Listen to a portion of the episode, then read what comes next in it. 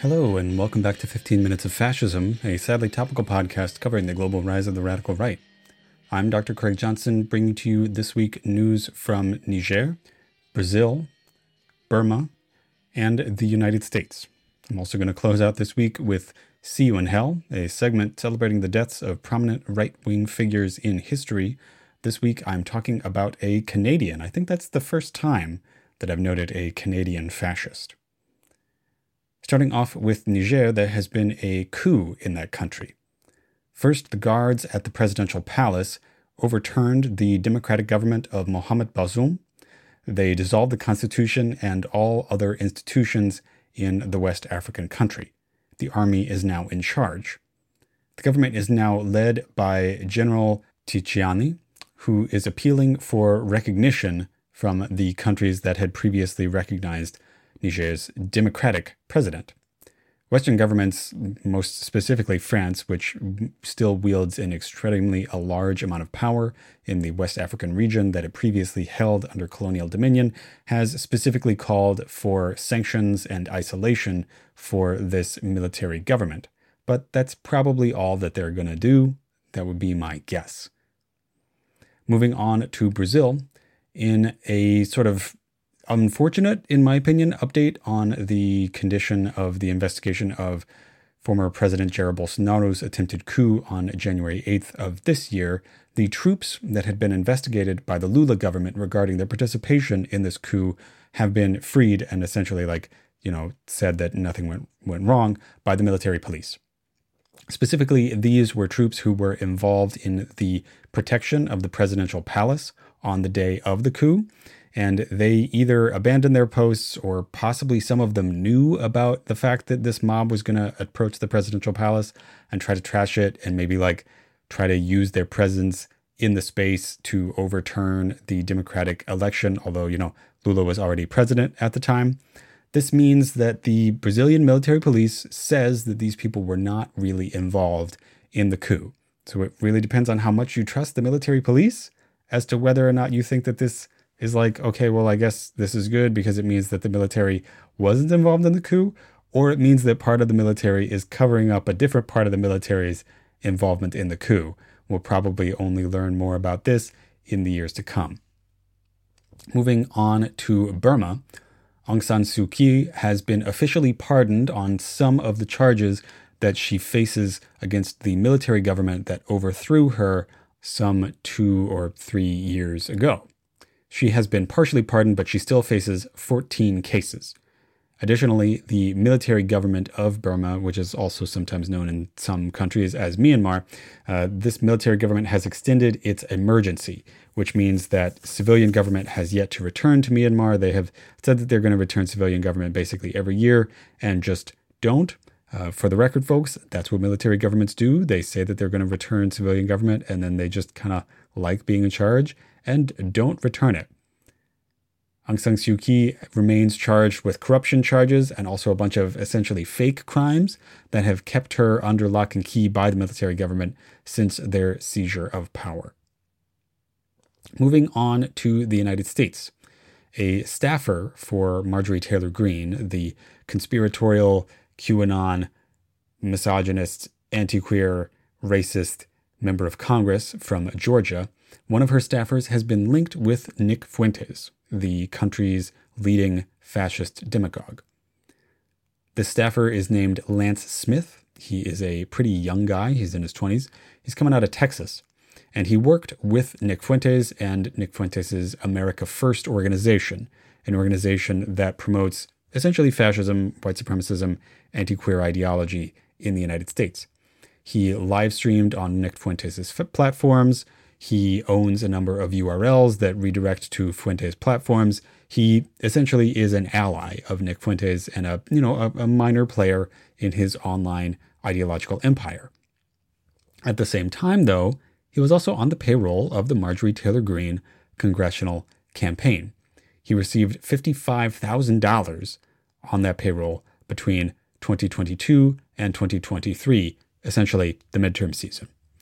This is because Lance Smith produces, or at least, you know, his, his big business model, what he claims to do, is that he produces pro-Trump and like right-wing propaganda that people can use, that people can buy. This, at the very least, means that Marjorie Taylor Greene and her campaign were like, yeah, this fascist content that this guy provides on the internet, that's what we want people to see when they think about Marjorie Taylor Greene, that they liked his fascist content and wanted him to work with them. That's at the very least. At the most, this is another institutional link between a real G O P candidate and literal open fascists. Now, Greene has already been linked with Fuentes. She had spoken at an America First political action convention. This is Fuentes' fascist political event that he holds every year about the same time as CPAC, which is the sort of mainstream big conservative event. But this means that there's actual money flowing between these two people, between these two camps of the right wing in the United States. And that means that, you know, when there's money actually flowing, that means that like mainstream G O P donors, or possibly like money that might have come from the Republican National Committee, actually went to an, a fascist, Lance Smith, and that that fascist is connected to the biggest fascist in the United States, Nick Fuentes. So this is a real follow the money type situation. All right, now moving on to the big story this week in fascism. Trump has been indicted again. And yes, I know this is the third indictment in just a couple months. You might be getting indictment fatigue. A lot of people are. But I promise, folks, this is the big one. Donald Trump has been charged with four cases in Washington, D C. These include one count of conspiracy to defraud the United States. Specifically, this regards Trump's attempts to spread fake claims about the November twenty twenty election, claims that he knew were not true, like, for example, saying that the election was stolen or that electors were falsifying claims or that, you know, certain voters were not allowed to vote or that certain votes were counted twice or something like that. This claim, so like this charge, says that his statements constitute an attempt to overturn the twenty twenty election. That means that like prosecutors are saying like, hey, these lies that he told, these aren't just lies. They're not just anything. This was a concerted effort to overturn the election.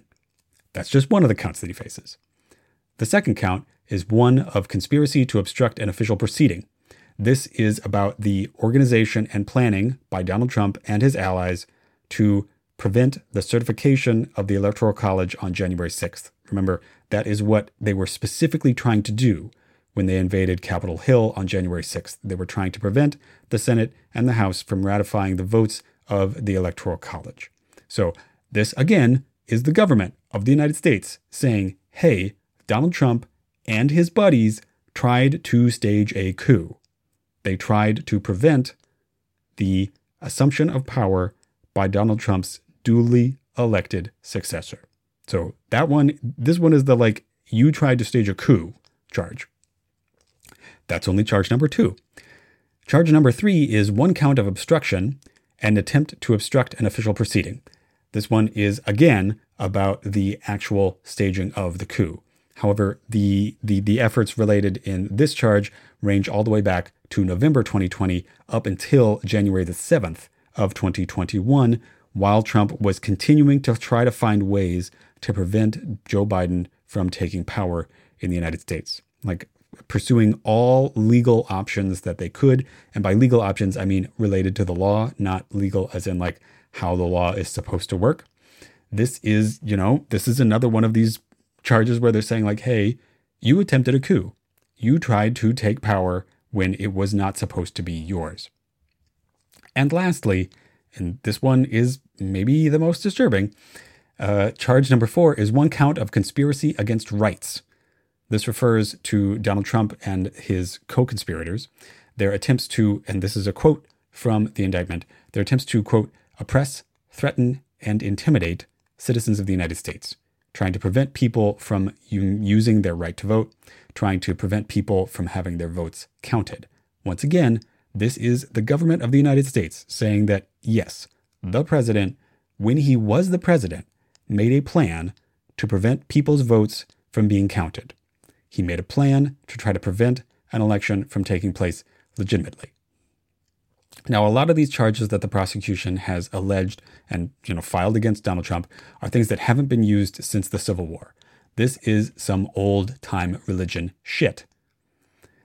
The indictment also names a number of other unindicted co-conspirators. These are mostly lawyers who worked with Donald Trump on the plan because, of course, Donald Trump is not a legal expert. He did not write or plan most of this shit by himself. People have figured out through clues in the indictment who these people are. They include Rudy Giuliani, Powell, and Eastman. These are all people who are known quantities in Trump land, people who were legal advisors for Donald Trump in the apparatus of his attempted coup. Now, a lot of this stuff that this indictment says is shit that we already knew, right? We already knew that Donald Trump was planning this stuff. We already knew his motivations for doing all this stuff, right? This is not exactly a revelation, but this is the United States government finally saying, yeah, the president attempted a coup. They are, they're saying it in as many words as they ever will. Really disturbingly, in one section of this indictment, another one of these unnamed conspirators, uh, this is likely Jeff Clark, based on what people can find in the document, he openly discussed invoking the Insurrection Act in the case of the coup's success. Now, the Insurrection Act is separate from the charges of insurrection levied against the people who participated in the coup. The Insurrection Act is something else. It gives the president broad authoritarian and martial law type powers in the case of an insurrection in the United States. So it is a counter-revolutionary law that exists in the United States in order to prevent, you know, basically socialist uprisings, shit like that, right? And this is Jeff Clark, a lawyer working for pre- the president, working for Donald Trump, saying that if the coup succeeded in the Capitol, they knew that there would be big riots and protests all around the country, and that they were planning on invoking the Insurrection Act in order to give Trump and the rest of the federal government the power to stop them. So yes, this is the federal government saying that people who worked with Donald Trump were openly planning to attack, imprison, and possibly kill you and your loved ones if you stood up to them. Now, that is as close to a smoking gun as we have gotten so far, at least as officially alleged by the United States government. This is the most serious claim that a former president has received in the history of the United States. This is some real shit. However, Donald Trump is still leading the G O P nomination by a landslide. There is basically no other candidate that has been fielded in the G O P presidential nomination cycle that has any chance of beating him at this point. So we are in totally unprecedented territory. We have no idea what would happen to these cases if Donald Trump were nominated. Would they go forward? How would they possibly go forward? What kind of riots in the streets would there be if Donald Trump were convicted while he was the nominee for the Republican Party? What would happen if he were elected and these cases were still happening? Would he overturn them? Would he stop them? Would he try to pardon himself?